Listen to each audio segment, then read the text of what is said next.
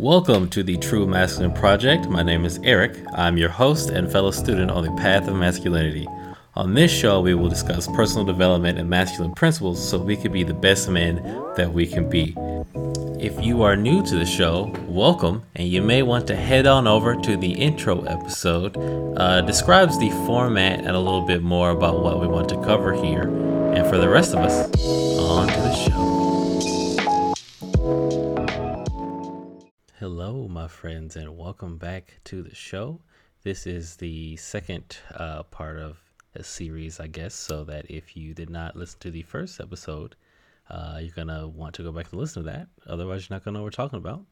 And for everybody else, let's get started. So we're going to pick back up where we left off at and talk about something important, which is demographics. I don't know why people don't think about this, but it is easier to sort of fish if you go to where the fish are. So demographics, which women do you want to meet and what kind of relationship do you want? That's going to dictate where you need to go to meet these women. Obviously you could talk to people anywhere, but it's going to be easier to find and connect with people when you go to places that the type of person that you want to find and connect with frequents. This is also why whenever you're looking for advice on this sort of thing, that you talk to someone with experience, or you find some information about the demographic that you're looking for. You're not going to give the same dating advice to someone in college and in the college environment versus like a 30 to 35 year old man who's getting back out there. You're going to be in different situations. What you're looking for is going to be different, and that's going to dictate the type of people that you're looking to meet.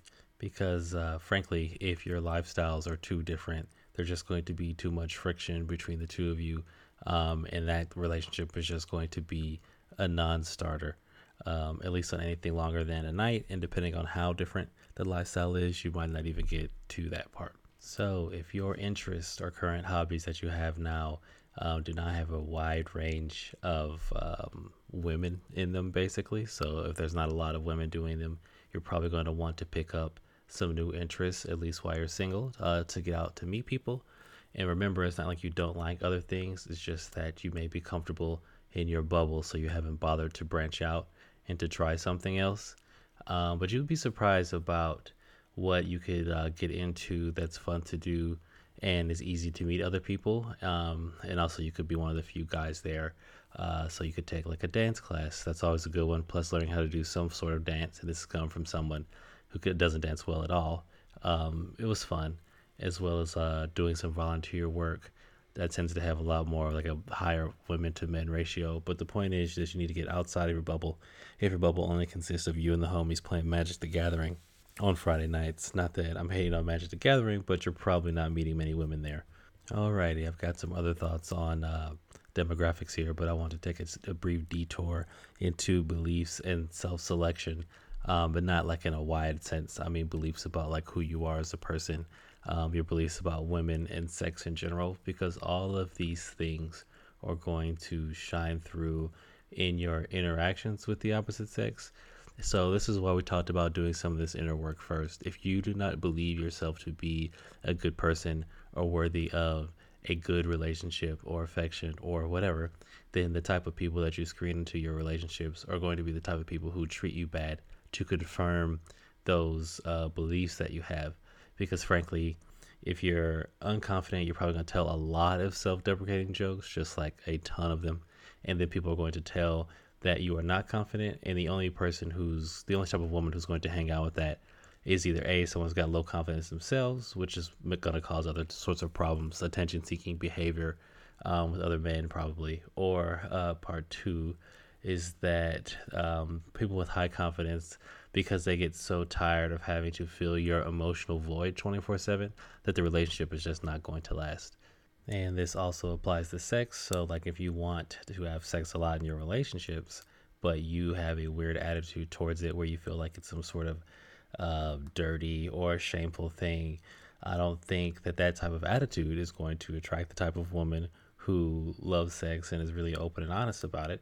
Is going to attract someone who feels the exact same way that you feel about it, and then you wonder why she won't have sex with you. Well, you decide to pick someone who thought sex was something I didn't really need to do in the first place. So a rule of thumb here that's going to make a lot of interactions easier is that if you've made your intentions known up front about the reason why you want to get to know a woman and she is still standing in front of you and hasn't openly rejected you, you can assume from there that she's at least neutral, like we talked about before, and until, you know, she either polarizes negatively or into positively, in which case you'll know via some of the body language things that we've covered and we will continue to cover here. Just assume that she is attracted. All right, now back to demographics here. So let's talk about age, money, looks, and race. So just off the top, if anyone ever says that age or money or looks don't matter at all, they're lying to you. They obviously matter. Now, certain women, it's going to matter. Some of these things are going to matter less, and some things are going to matter more. Now, they probably don't matter as much as you think, because women's attraction works differently than men's attraction because they're not looking for the exact same things. And you can work on all of these things, but if you're deciding that you're going to decide to speak to women once you reach to a certain place, you'll never reach that place. What you're doing is making excuses for yourself. So you can complain about either A, the quality of women that you do have, or B, you being lonely, because it's easier to complain about the shit than to actually try and fix your situation. But you don't have to take my word for it here. Let's look at some of the research that's listed in the book. So when it comes to age, studies show that men's physical attractiveness peaks at around 31, and that our physical attractiveness recedes far slower than women's does. In fact, studies have found that the average 45-year-old male is still considered as physically attractive as the average 18-year-old male. So basically, guys, here, what you want to take is that if you stay in shape and wear clothes that fit, the way you present yourself is going to be far more important than how old you are or what your looks are. So cheer up if you don't look like a supermodel, because you don't need to. Okay, so let's move on to money. So money has got utility, right? It allows you to go on dates and do certain things. Also, it's used as a certain measure of success. Now, the older you are, the more important this is going to be that you have some money, right? Now, this is actually less important if she has money.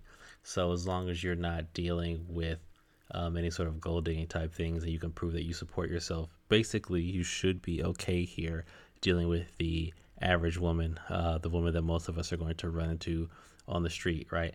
If you're talking to supermodels or film actresses, obviously your requirements are going to be higher because they have access to higher quality mates. It just sort of is what it is. But your average everyday dude walking around the street talking to your average everyday girl, you're not going to have that issue as long as you have been taking care of your money, right? So career-wise, work-wise, investing, saving, learning how to deal with funds are always going to be important. Also, there's also dates that are not super expensive, like going to museums or, you know, maybe an arcade or barcade. Those have been pretty popular and I like those a lot, but you can have a lot of fun there and they're relatively inexpensive. But frankly, at the end of the day, attractive behavior is more important than having a ton of money. You avoid the gold digger situation by just not leading with money in the first place. This is why we do not exchange money and gifts for attention. If you got a woman, exchanging money and gifts for attention, it's obvious that the way you're going to keep her is exchanging money and gifts for attention. Now, if you have a ton of money and not a lot of time, and that's the type of relationships that you want, then feel free. I feel that most of us, though, do not want to live that way. So attractive behavior is always going to trump the rest of it. Now, the thing is that having more money, looking better, dressing nicer, and being a bit younger, or at least dating inside of a demographic that likes your age group, the more that you do these things, the less game that you have to have. And Mark Manson sums that up nicely in the book here. So the more money, looks, success that you have, the less attractive behaviors that you need. The less money, looks, and success that you have, the more attractive behavior that you need. You can have all the money in the world or be the most attractive guy in the world, but if you cannot hold a conversation, if you don't know what to do in a situation, a relationship to keep one going, the rest of that stuff does not matter. The behavior, the leading with the behavior is always going to be the most important thing. Now let's move to race here. And I'm not going to pretend like race doesn't matter. It probably matters less than what you think. And frankly, if someone's not going to talk to you or date you because you're black and they happen to not be black, that's what comes to mind for me because I'm black, spoiler alert. But then fuck them. Like, you didn't want to date them anyway, especially if they're just going to judge you just off top by race. And there's plenty of women here. So let's move on. Now, the main thing that race does for you is that it's going to polarize women either to like you more from the get-go or to like you less from the get-go. And a lot of that depends on if your skin color is the dominant skin color in an area. All right, so we're going to use the United States as an example because that's where I live. So as a white male, you are going to have the most neutral responses and probably a wider pool of women to date from because given that white people in general are the majority, you're the default race. So it's a neutral sort of behavior. No one is like super excited, like, oh, gee, it's another white guy. Like, that's just not going to happen versus that if you're a black man or an Asian man or a Hispanic man. Now, as a minority, you're going to polarize women harder. Like, so they're either going to really like you up front. You'll still get the neutrals, but you won't have as many neutrals as a white guy will have. And then you will have some people who, like I said, who will like you less just based on your skin tone. That is what it is. And since we can't do anything about it, we're just going to accept it and move on in those cases. And like I said, you didn't want to be friends or date that woman anyway. She's not that special. Trust. Just move on. This does mean as a minority, though, you need to understand that you are going to face harsher rejections and, you know, quotation marks, because we use rejection to filter in the type of people that we want to be with in the first place. But you're going to have to deal with harsher rejections, and depending on where you're at and the demographics that you're looking for, more rejections than someone who is not a minority. Now, conversely, this means that if you're a type of person who dates everyone, whenever you talk to a woman that is inside of your race, she's going to polarize towards you more positively, and you won't have to worry about super harsh rejections or negative responses because you're going to be the default for her since you guys have the same skin tone. Okay, and another thing on race here, people are going to have biases, especially if they have not interacted with as many people as the race that you are from. So you can use these to your advantage kind of once you get over the fact that people are like, oh, not all black people sound like rappers. Yeah, no, we don't. That's just some shit you saw on TV, and you just haven't met that many of us, right? So whenever you act in a way contrary to your stereotype, for example, black males are seen as aggressive, but if you can come across as understanding or sensitive or caring, like willing to listen, you'll still get to keep all of the positive things that go along with being a black dude. But you'll lose the insensitive, uncaring, willing to just use people and throw them to the side sort of stereotype. And, you know, the same thing is true for Asian guys. So the stereotype is that they're sort of effeminate and weak. If you are courageous and outgoing and outspoken, then you will lose that stereotype, but then you still get to keep all of the smart, intelligent, etc. stereotypes that go along with Asian people. Obviously, this is not right, and you would think that everybody would take you on face value. However, all humans have biases, so let's not pretend that they don't exist whenever you go to meet people. Just know that this sort of stuff is running in people's head just from the programming that we all get bombarded with from as soon as we come out the womb. Okay, so the concept of social proof.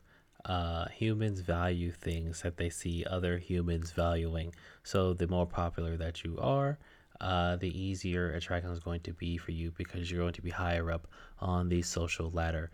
This is why once you identify what type of demographic of women that you're looking for, you want to build social proof in that environment.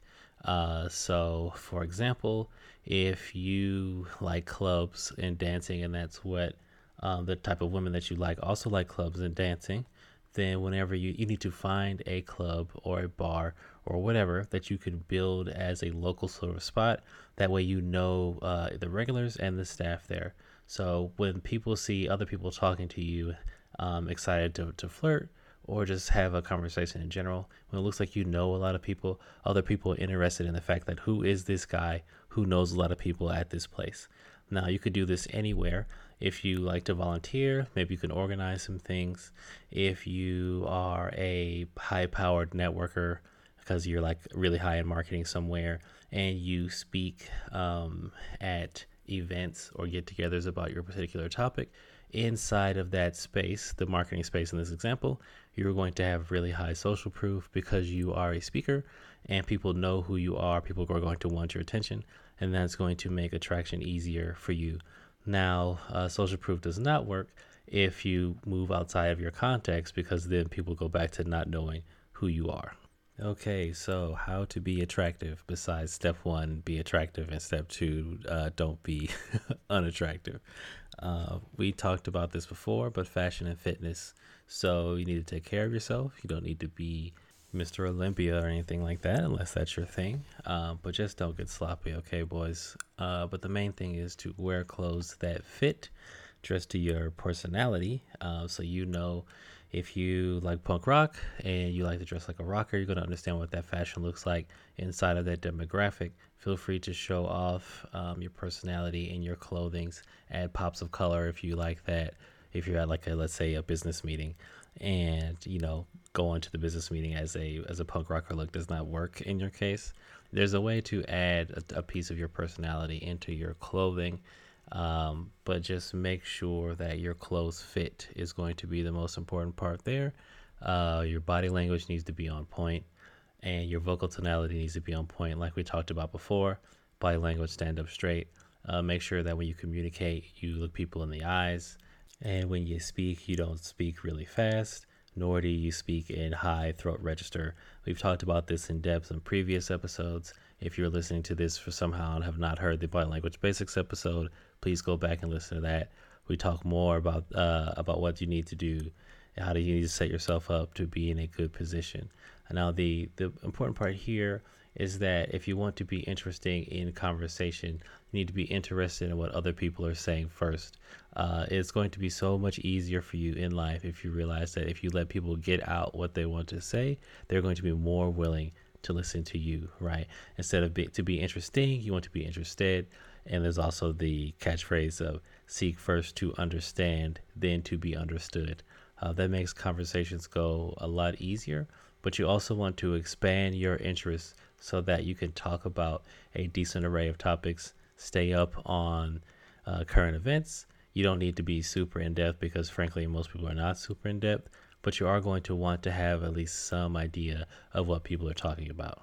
Hey, and just as a reminder, there can be a lot of fear and anxiety when starting something new, especially around this topic, right? Because there's a lot of shame or hurt that you're trying to avoid, especially with dealing with women, right? Like, you get all of this baggage from anyone that you've ever dealt with, and it sort of comes up whenever you're dealing with women.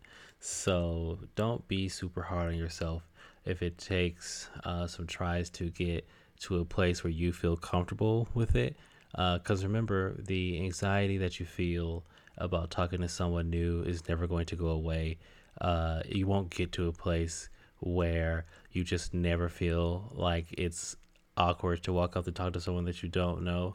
What will happen is that you get used to the feeling, and eventually that feeling goes away after a few interactions with people.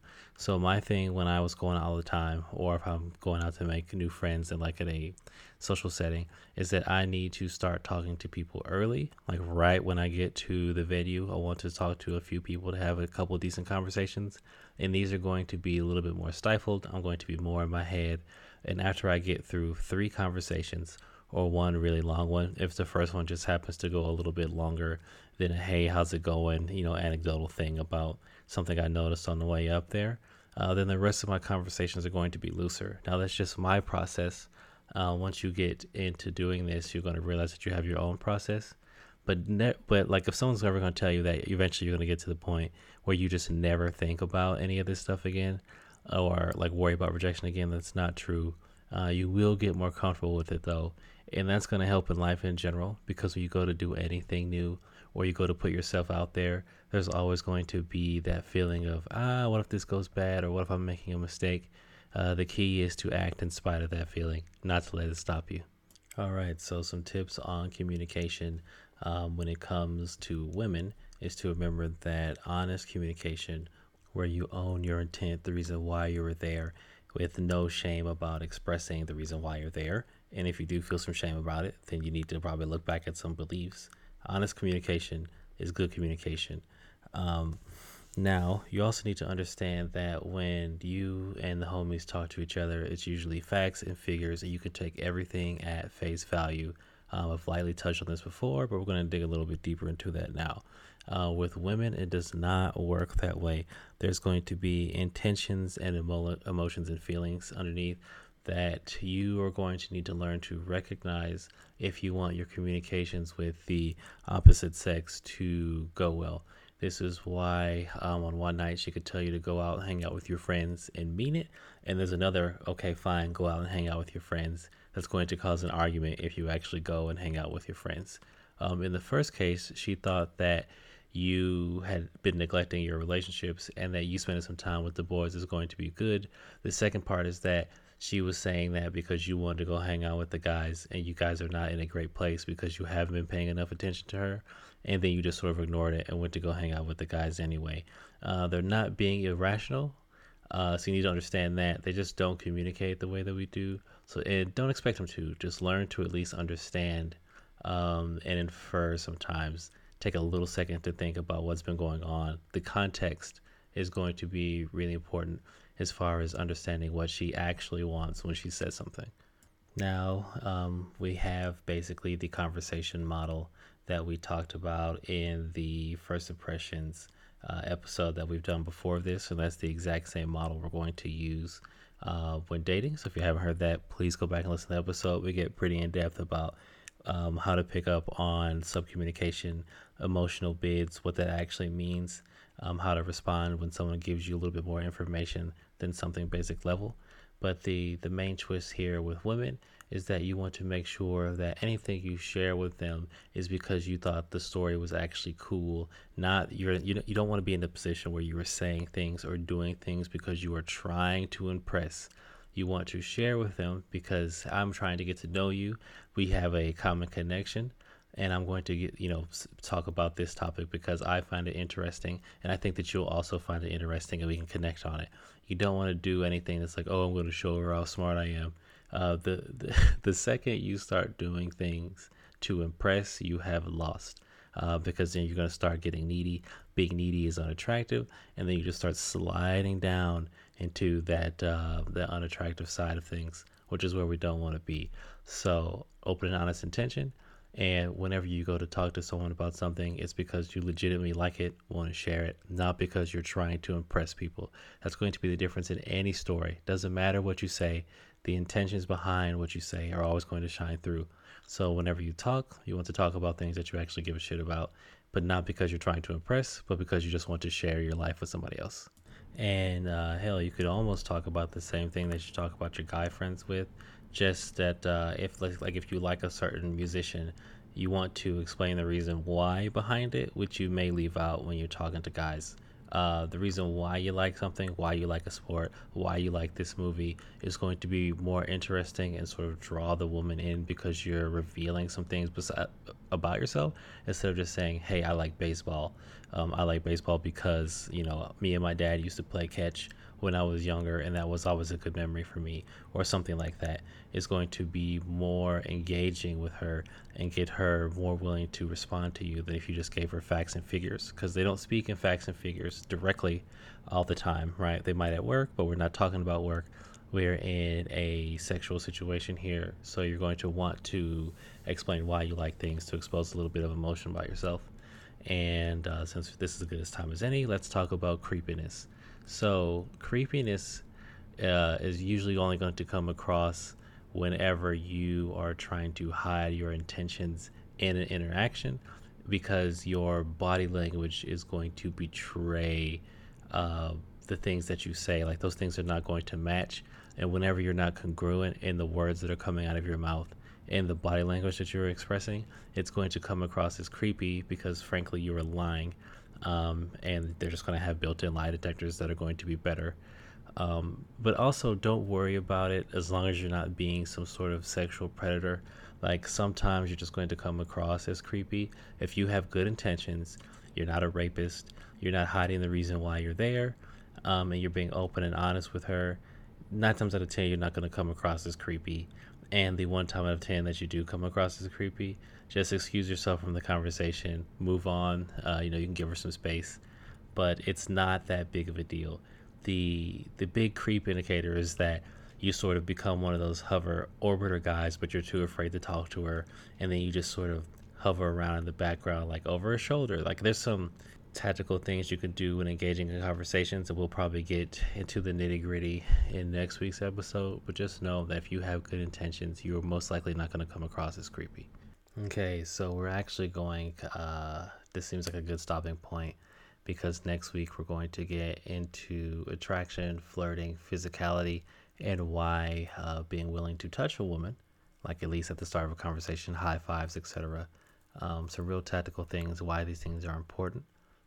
Dating, how to set up an online dating profile, why you still need to do things in person, because once you get online, the script sort of flips, because dudes who wouldn't have the balls to walk up to talk to her will swipe to message. So like you're just going to have a lot higher of competition online than in person, but we'll talk about that as well. I love you guys. Be good to each other, and we'll talk soon. Thank you for hanging out with me on the True Masculine Project. Please like, rate, and subscribe in your favorite podcasting app.